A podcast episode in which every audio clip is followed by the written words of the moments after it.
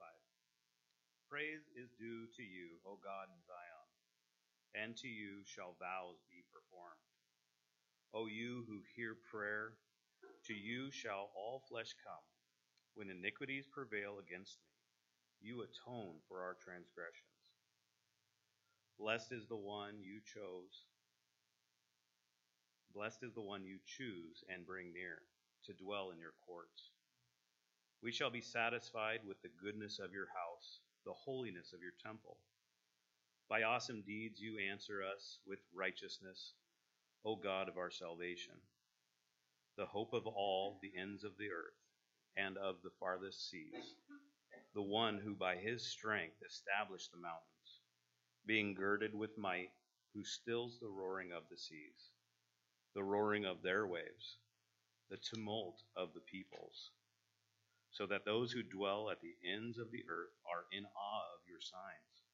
You make the going out of the morning and the evening to shout for joy.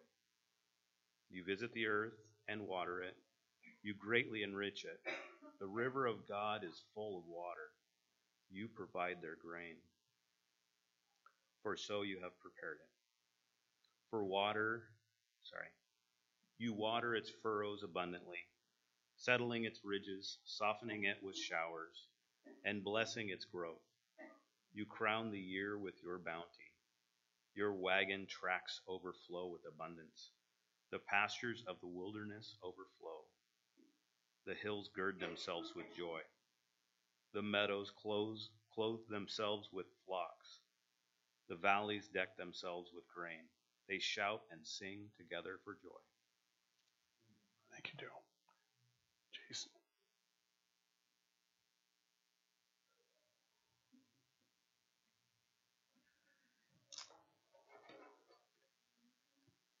like to preface our prayer with the first four verses of that chapter that we just read.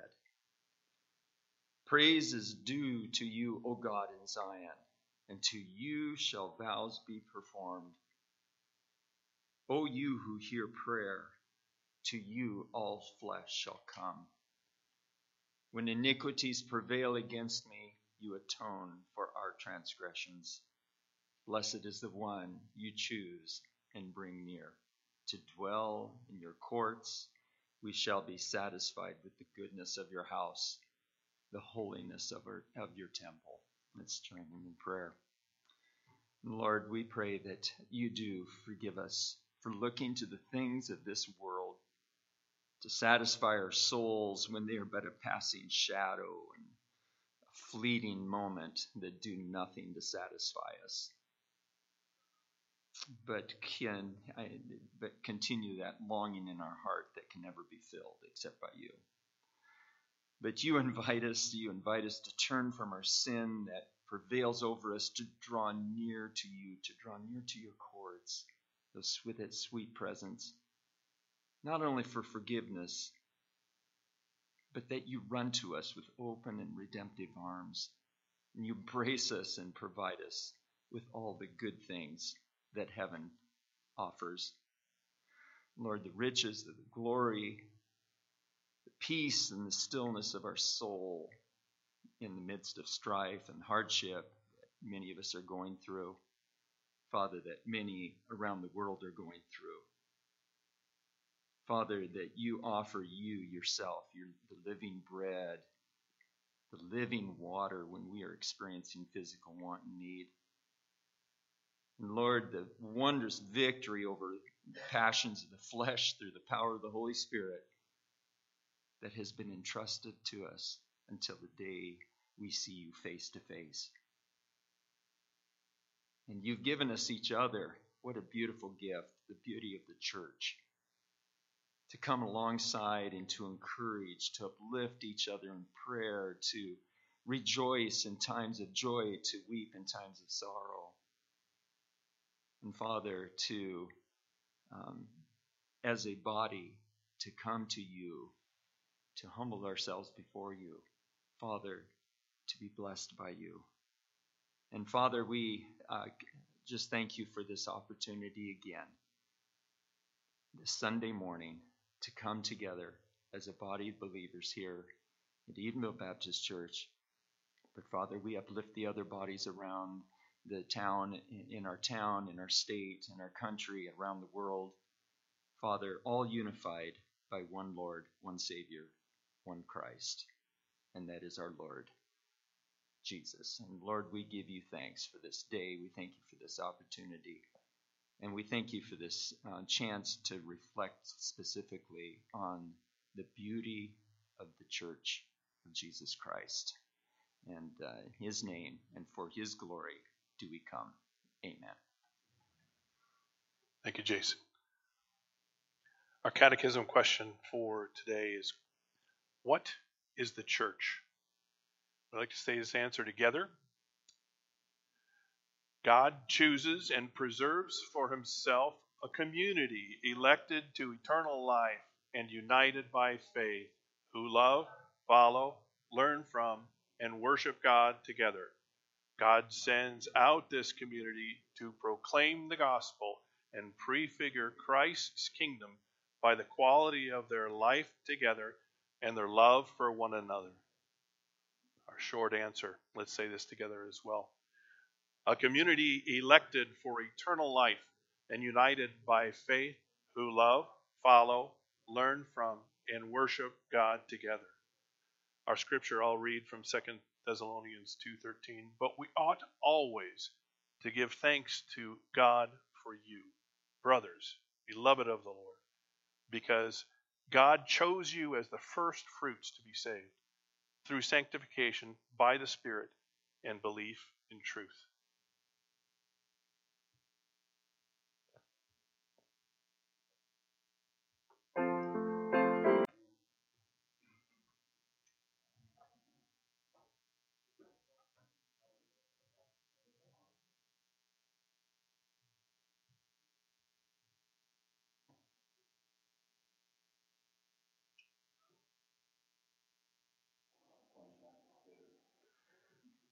True, brother. Well, I want I want to start out just by telling you some of the things that, um, as we celebrate Pentecost, Dan and I were talking about. This whole series is Dan's idea and his desire was that we spend a prolonged amount of time talking about the body of Christ, the church, and that we try to understand it um, in ways that maybe we've forgotten or ways we need at least to be reminded of. And as he and I were talking about it, he came up with some ideas about what we could do. Um, we celebrate Tenebrae, right? And Tenebrae we do in darkness because darkness is the predominant theme. Christ dies. And then we have um, Palm Sunday, and we have palms and robes, and we have shoutings from the crowd to help us to remember all that happened during that triumphal entry. And then on Easter, we repeat the phrase, He is risen. a little bit of a delay, but not bad. Well, we try to think of what we could do to make Pentecost memorable, to remind us of things. Dan's first idea was a we could let loose a flock of doves in the sanctuary.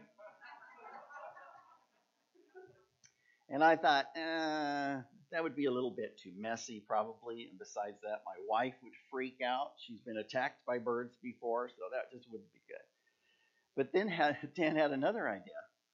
He thought we could take a giant net and hang it on the ceiling in here, and we could fill it with tongues of fire, and we could put a couple of big stands in the back, and at just the right moment, we could lower the, the net, and the tongues would fall on everybody's head, and the wind would blow on it and I thought he had lost his mind. But then I had an idea. And um, Kina, if you will show that slide, I thought we could give everybody one of these to wear. I was certain Teresa could whip up a whole bunch of those pretty quick. Yeah. That's not what you said. You said you thought I had had another stroke.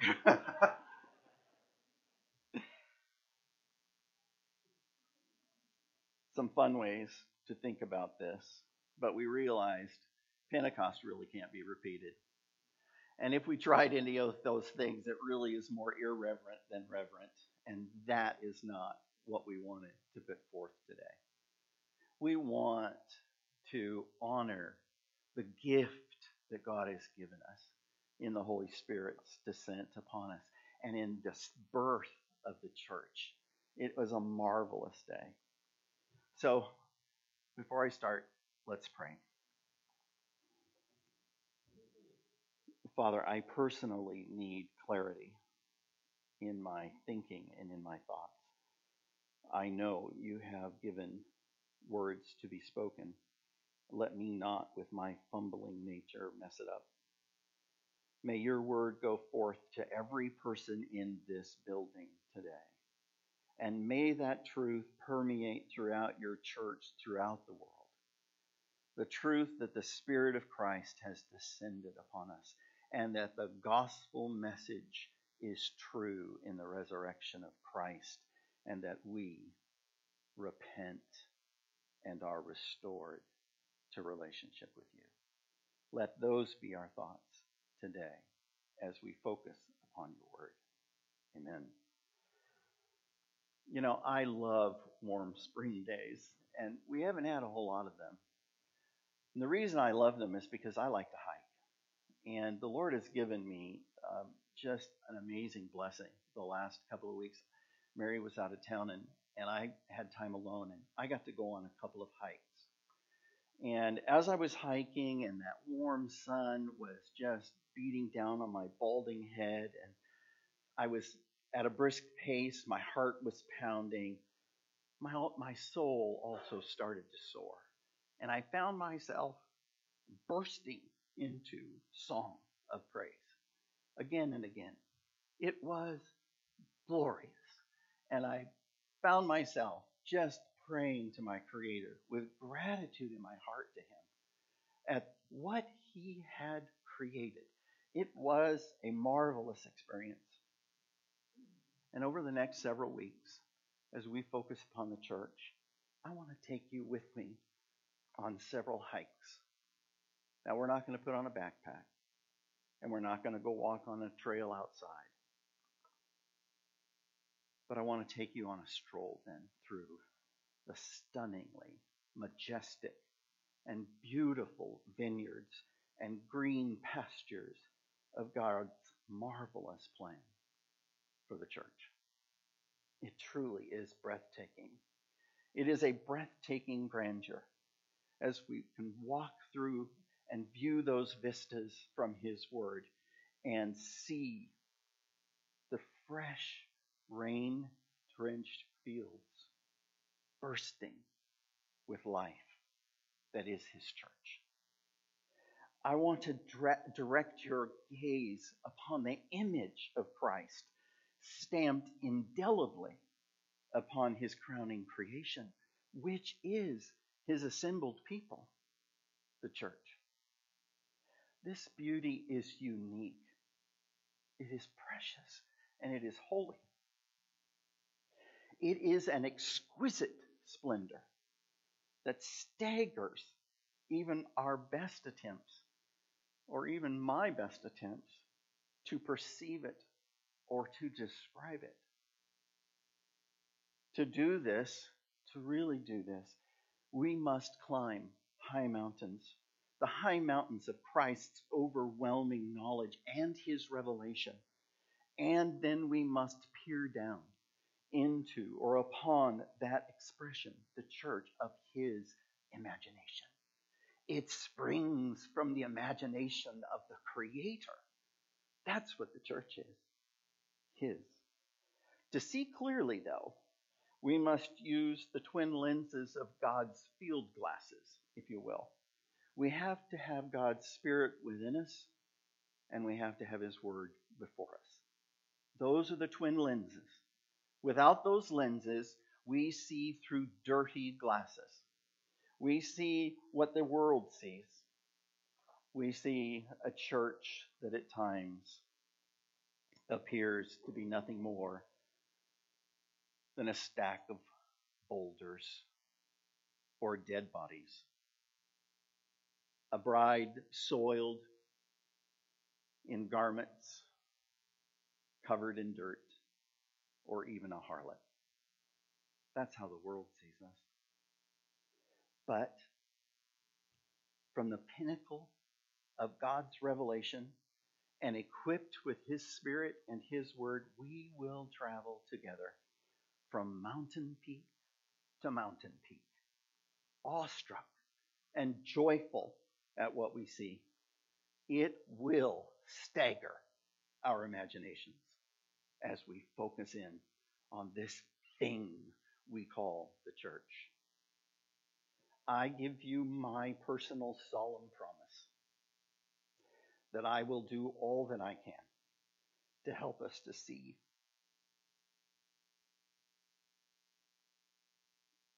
how stunningly beautiful the church is when seen from Christ's perspective. Some of you may be asking, why travel this far and climb these mountains? Simply put, because both Dan and I are convinced the church needs a fresh look at the startling contrast between what God knows and sees as beautiful and what we think is beautiful. In the United States, at least, we need cataract surgery. At very least, we need a new set of glasses.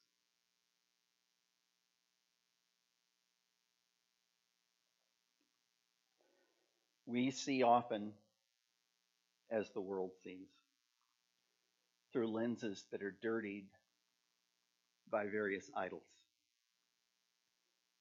The most prominent of those idols today is the idol of self.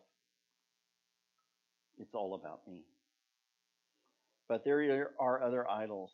There's the idol of American politicalism. There is the idol of our tribalism and our denominationalisms. We need to be freed from these. And we need to be freed from despondency. We are convinced that this can only come through the clear, clean lenses of God's Word.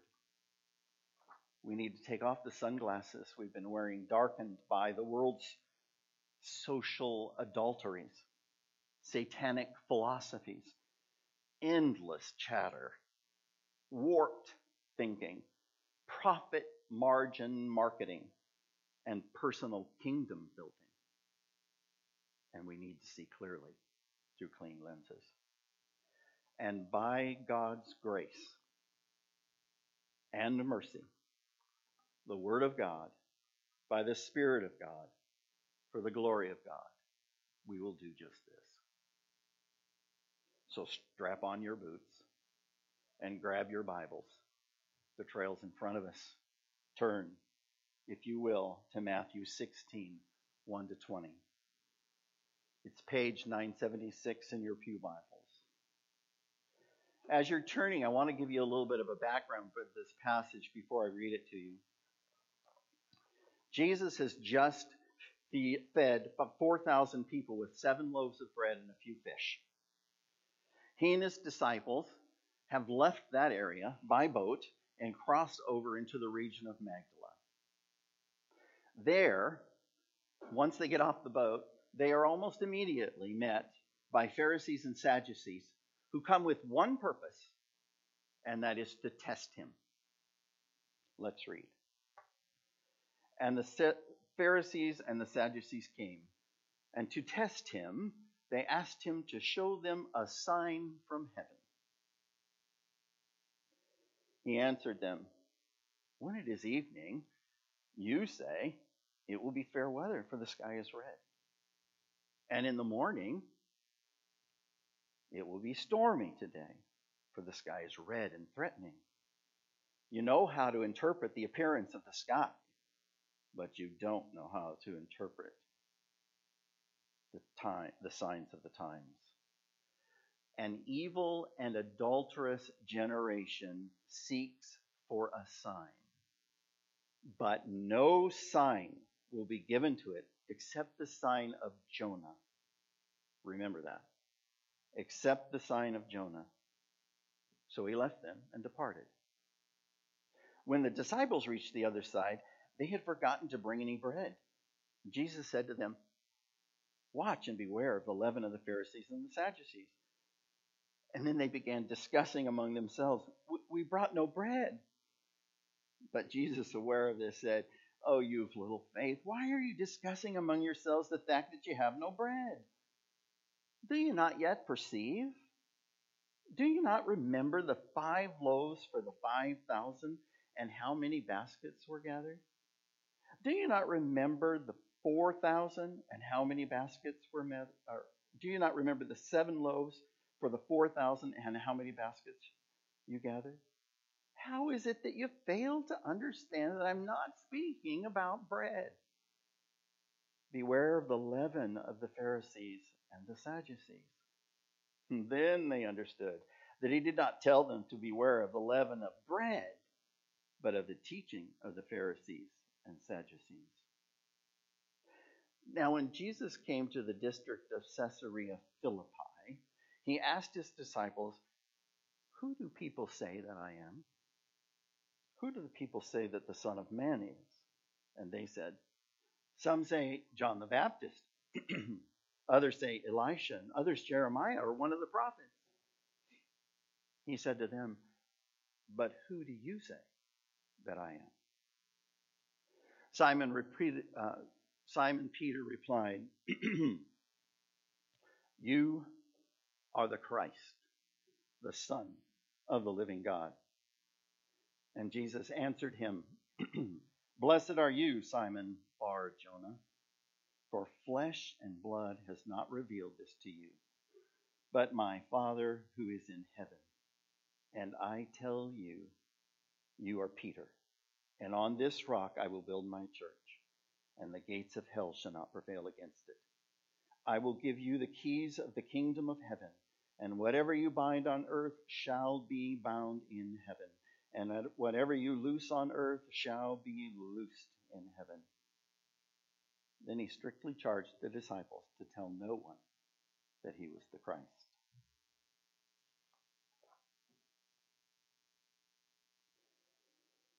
Let me pray again. Father, open our eyes that we might see wondrous things out of your law this morning in Christ. You know, there are many metaphors in Scripture for the church in the New Testament, they, they abound. And some of the examples, uh, the church is, has a metaphor of the vine, a field, a flock, a family, a building, a bride, a body, an olive tree, light, marriage. I could go on and on. There are many, many metaphors. And metaphors are really wonderful teaching tools as they allow us to see realities we easily miss and characteristics we fail to recognize without them. Each metaphor provides us with pictures of the simple beauty and the gloriously complex splendor that is the church. But we only have eight weeks for this series. Series. Oh, I know some of you are thinking, only eight weeks? That's hardly enough. Right. Well, honestly, it isn't hardly enough. In fact, it isn't enough. So, what we're going to do over the next several weeks is we're going to concentrate on three of these metaphors.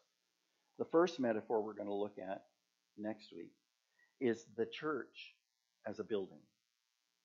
And then the week after that, we're going to look at the church as a body. And finally, we'll look at the church as a bride. And I have two purposes in mind for this. First, we need to see what each of these metaphors used in Scripture reveals to us about the church, and then learn how what we see directs our steps. And we'll do that in the final three weeks. But before I can tackle the metaphors, we really must answer two critical questions morning. And I'll do the best I can. The first one is what is the church? And the second one is what isn't the church?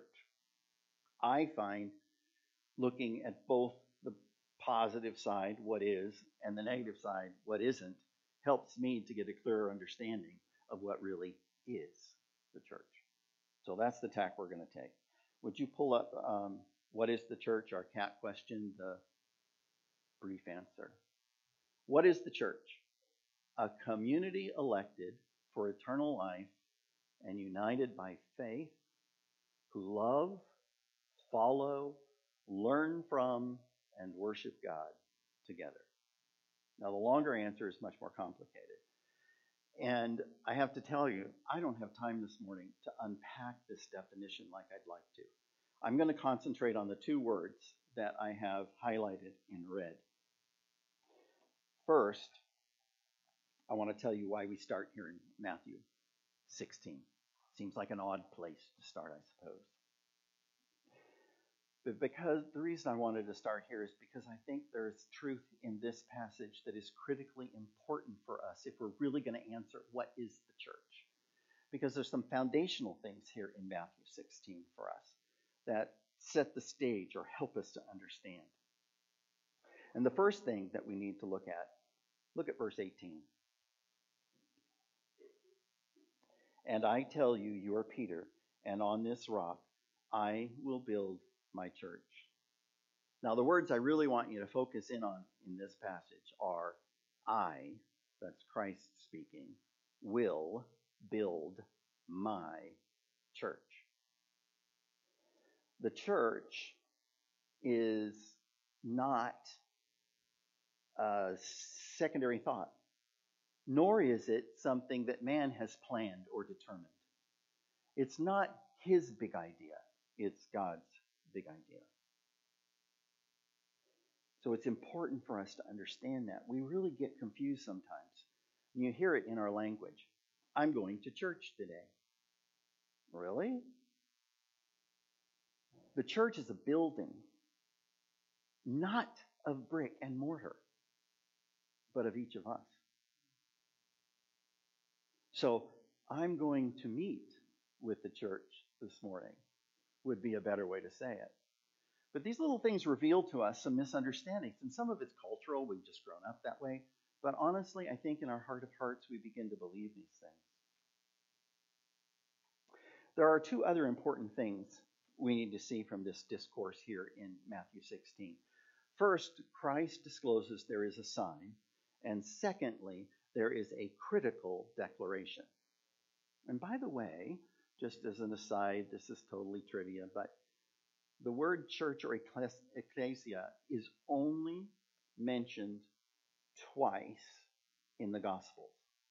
In all of the Gospels, the word only appears twice. Both of those times, it is spoken by Christ, and both of those times are here in Matthew. Once here in 16, and again in 18.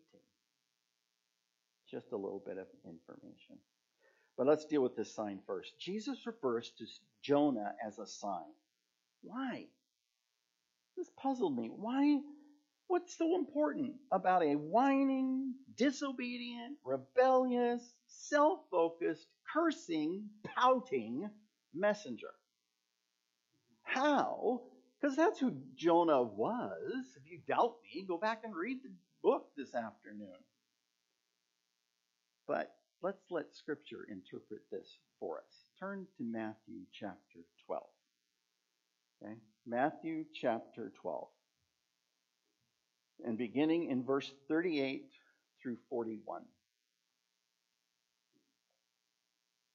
Then some of the scribes and Pharisees answered him, saying, Teacher, we wish to see a sign from you. But he answered them, an evil and adulterous generation seeks for a sign.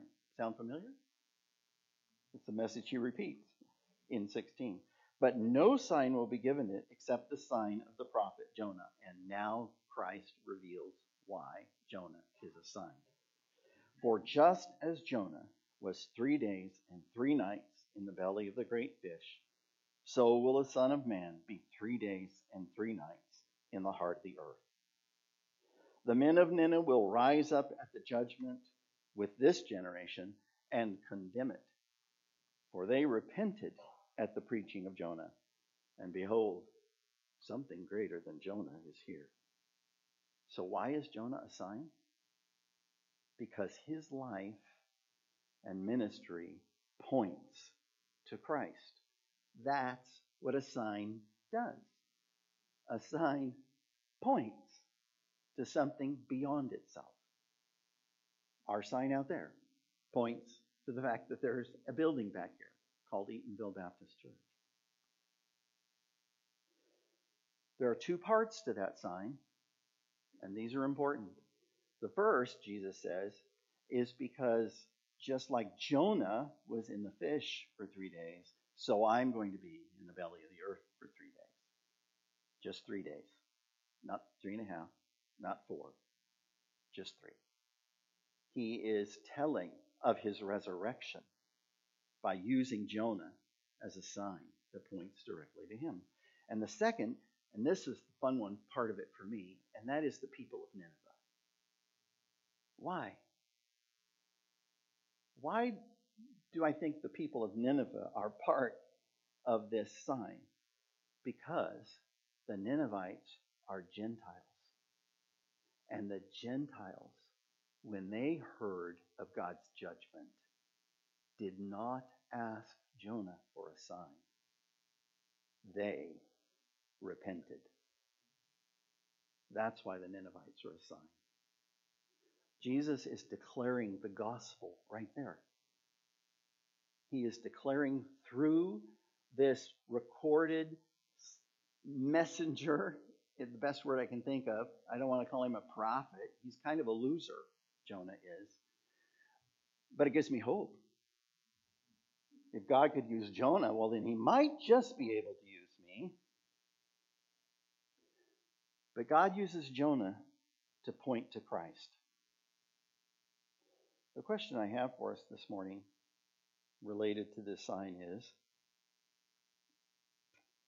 we've heard the message of God's judgment and the need for repentance for years. Are we still looking for a sign?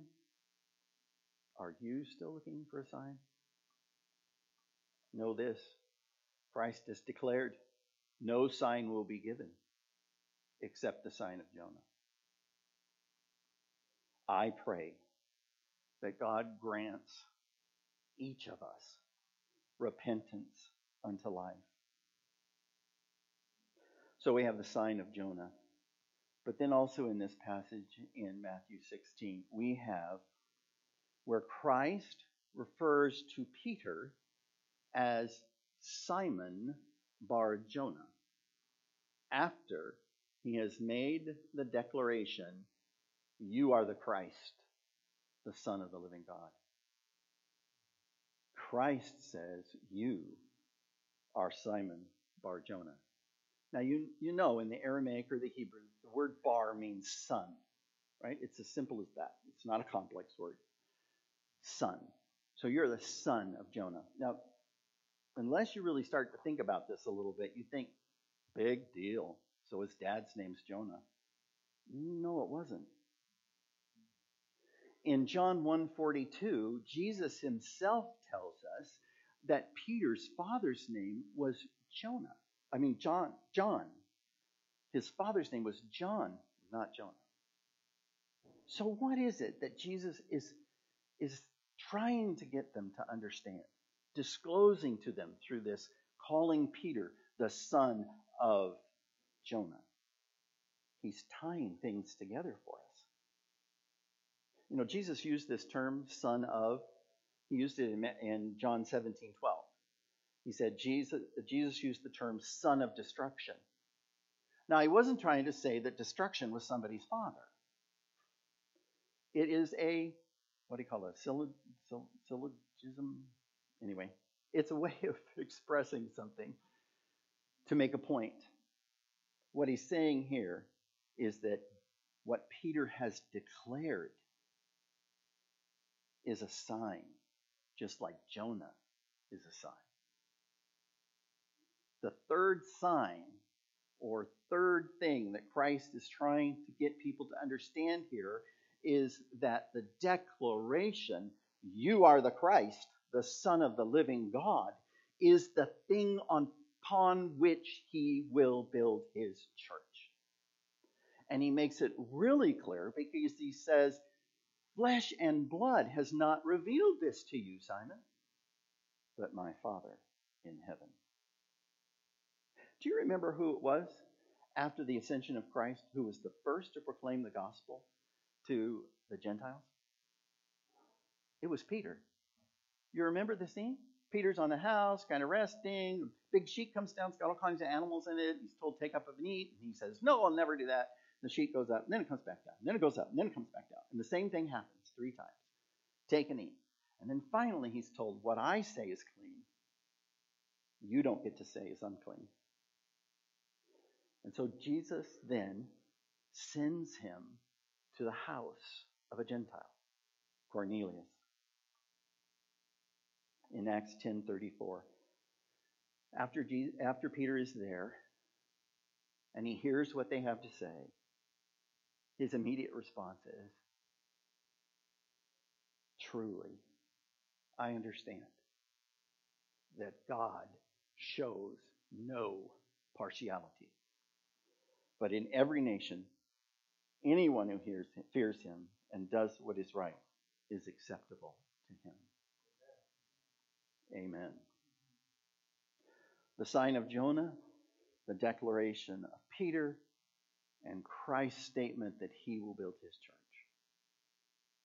The church is God's doing, not man's.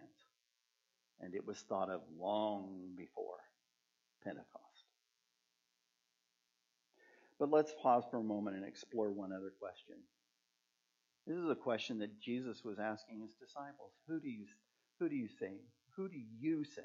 Who do you say I am? And Peter declares, But how do you answer that question? Honestly. Answer it honestly. In your heart. I can't see your heart. I don't think I'd want to, even if I could. The reality is, that is a question you must answer before God. How do you answer it?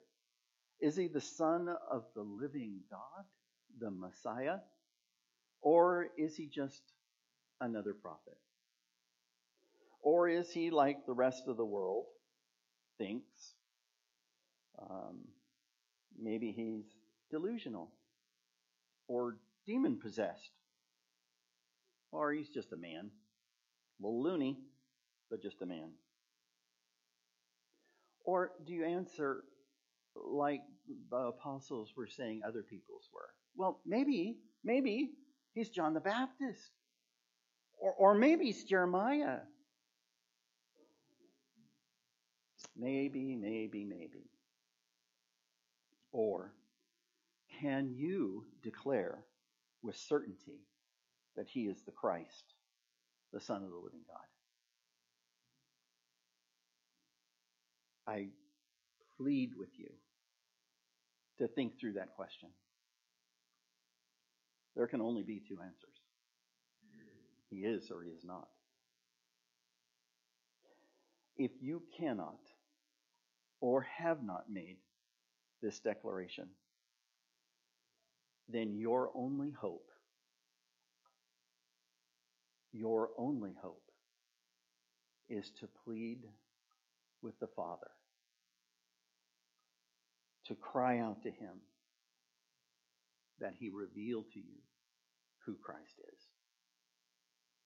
Because our calling comes from Him. 1 Corinthians 2.14 The natural man does not receive the gifts of the Spirit of God, for they are folly to him, and he is not able to understand them because they are spiritually discerned. People, the first gift is faith. If you want faith to believe that Jesus is the Christ, the Son of the living God, then fall on your knees before the Father and ask Him to reveal that truth to you. May Christ reveal it to all of us. Well, now we've seen that the church is God's big idea, founded on the rock of His resurrection and declared to be true by Christ Himself. I want to then look again at the answer to our catechism question. The commu- a community elected for eternal life and united by faith, who love, follow, learn from, and worship God together. I'm just going to unpack two, two words, as I told you before. The first is the word elected. Now, in our world, especially in the United States, elected means by majority vote or by stealing, or who knows how you want to define it. But elected here means chosen by God to be an assembly of his people. It's not a vote, but by the call of God. That is, in fact, exactly what that word in the Greek means. Ecclesia, a called out assembly. Romans 8:30, and those he predestined, he also called. 1 Corinthians 1 2. The church of God, those sanctified in Christ Jesus, called to be saints, together with all those who in every place call upon the name of the Lord Jesus Christ, both Lord, their Lord and ours. And secondly, the church is united. It doesn't feel that way often, but it is. Israel was the prototype of the church, right? The plan revealed in the prototype was that one people would bless all people and thus glorify God. Israel has an ancestral line Abraham to Christ. And it ends in Christ. But Israel is not the church. And the church is not Israel. You can argue with me that later. Israel is one people. One people. With one language. With one culture. With one ancestry. The church, on the other hand, God's ultimate plan revealed through Christ takes many people, many people, and makes them one. Instead of one making blessing on many, he takes many and makes them one, thus glorifying God. It's just like God to turn upside down our thinking in order to reveal his own. Many peoples. We have an ancestral line. It begins with Christ and it ends with Christ. Colossians 3:11, Romans 1:14 and many others tell us exactly what kinds of people make up this particular assembled called out group. They are Greeks and Jews, barbarians and Scythians. That just simply means the cultured folk. They are circumcised and they are uncircumcised. They are slaves and they are free. They are wise and they are foolish. They are sinful, all of them. Revelation 5 9, a ransomed people for God, get this, from every tribe and language and people and nation. Do you find any room for racism there? I don't. And then the mysterious, the mystery of Christ hidden for ages. Ephesians 3 6. The mystery is that the Gentiles are fellow heirs, members of the same body, and partakers of the promise in Christ Jesus through the gospel. So we see the church is a community of called out people, elected and united for the glory of God. Now, what is the church not? Well, there is one question that's asked, I, I think I counted like 38 or 48, I don't remember the exact number of times. Uh, one question that's asked in the New Testament over and over and over again. It's this Do you not know? Christ himself used that a lot. It's a question that assumes you should know, but somehow you don't. Do you not know? Is the way the question reads. And I want us to look at some of those do you not know questions in the New Testament in order to discern what the church is not. The first comes from 1 Corinthians 9:24. This is written to the church in Corinth. Do you not know that in a race all the runners run, but only one receives the prize? So run that you may obtain it. The point I'm trying to make here is that you see that the church is not a stroll in the park. It is a race to the finish. A race takes training and effort, sweat, time. The church is not a stroll in the park. And sometimes I think we want it to be. Number two, James 4 4. Do you not know that friendship with the world is enmity with God? Therefore, whoever wishes to be a friend of the world makes himself an enemy of God. Romans 6:16. Do you not know that if you present yourselves to anyone as an obedient slave, you are slaves to the one whom you obey, either of sin, which leads to death, or of obedience, which leads to righteousness?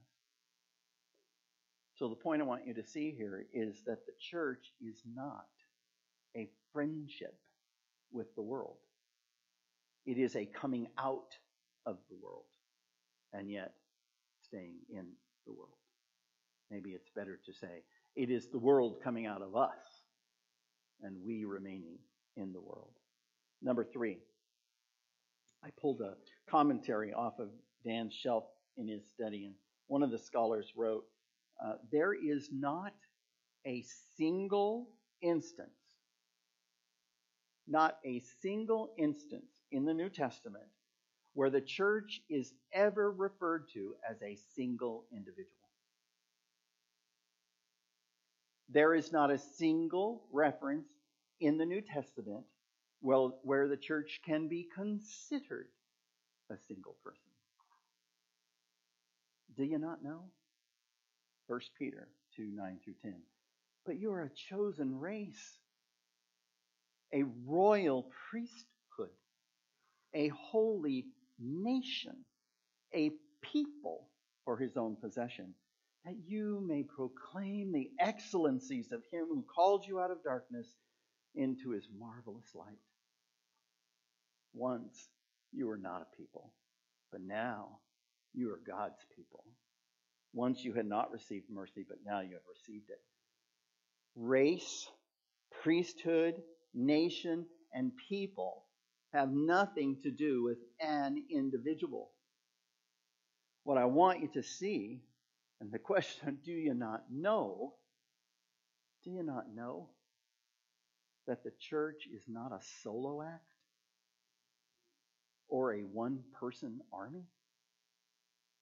If you're thinking you can get along without the race, nation, priesthood, and people that are God's, you are sorely mistaken, and you are going to end up in real trouble. The church is not optional. This is not a solo act. This is not a hike on a trail by ourselves into woods we're not familiar with. This is an army marching to battle. It's time for us to march.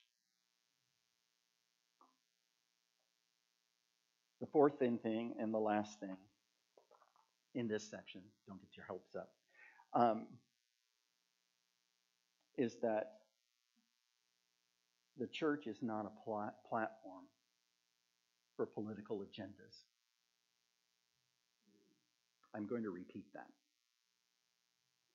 The church is not a platform for political agendas. In fact, it's the exact opposite of that. Do you not know the church is more like an altar than it is a platform? An altar upon which each of us must sacrifice every visage of self in service of Christ. Every one of them. Because service to anything other than Christ is adultery and idolatry. All of our opinions, our desires, our wishes, our demands, our very thoughts, our worldviews, our preferences, and our agendas all must be torn down. All must be torn down and rejected for what they are idols. And we must then place them upon the altar of God's church and let them burn. Because by only God, only by God, can we know the worth of our worship and devotion to Him. These other things come in like a cloud and make it impossible for us to see the truth. The Word of God alone reveals truth. Christ is the Son of the living God. Now I'm going to support what I just said with a couple of scripture verses. 1 Corinthians 10:24. Let no one seek his own good, but the good of his neighbor. Sound familiar? Love your neighbor. Philippians 2 4 through 8. Let each of you look not only to his own interest, but also to the interests of others. And here's the important part have this mind among have this mind among yourselves, which is yours in Christ Jesus, who though he was in the form of God, did not count equality with God a thing to be grasped, but emptied himself by taking the form of a servant, being born in the likeness of men, and being found in human form, he humbled himself by becoming obedient to the point of death, even death on the cross. If Christ, being God, so humbled himself, how dare we hang on to our petty idols?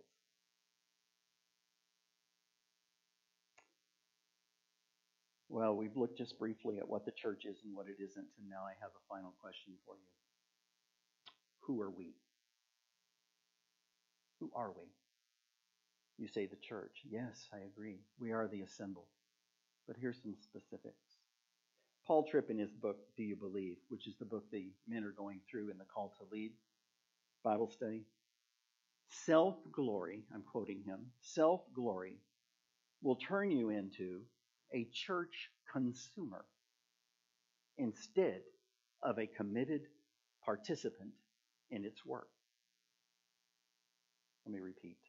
Self glory will turn you into a church consumer instead of a committed participant in its work. Are we consumers? Or are we committed participants in the work of Christ through his church? Are we a come as you are, leave when you like sort of church? Do we come wanting a free lunch or maybe a free ride?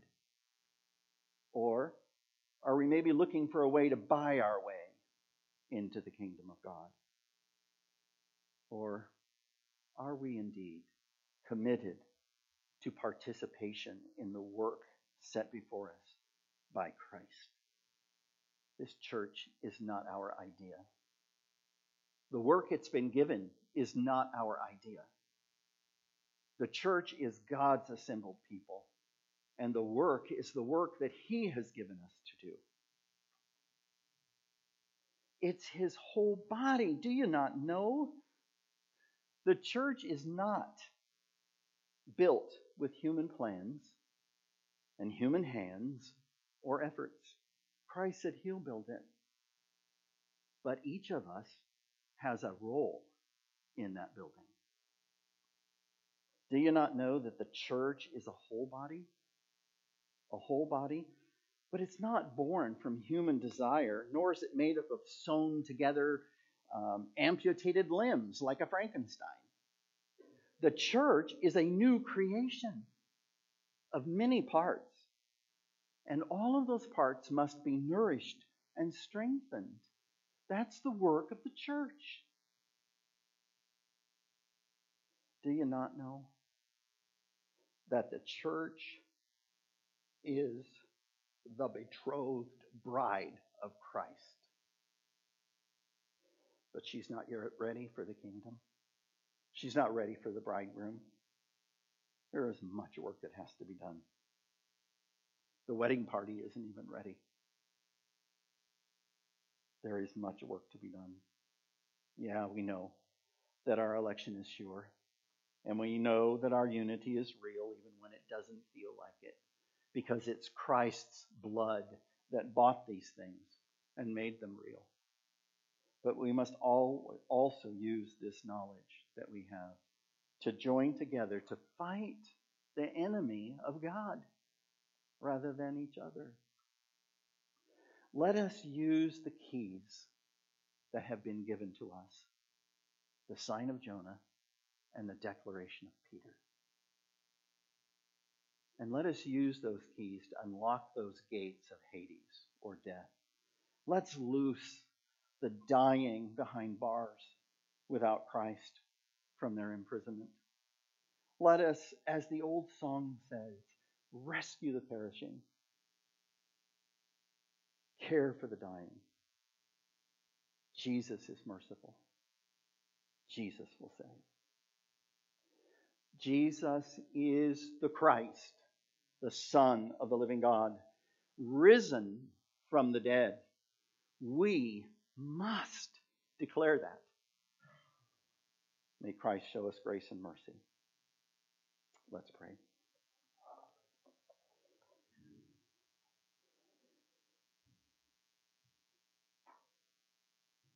Father, take this as my offering before you today. Flawed and fumbling at times, yet given with a heart that wants desperately to glorify you. Take these words, Lord God, and burn them into our hearts. Let us hear the declaration that you are the risen Christ. You are the Son of the living God. And the message is for all peoples. Let us, Lord God, with fire within us, your spirit burning within us, and your word before us, declare these truths to the world as you empower us. In the name of Christ. Amen.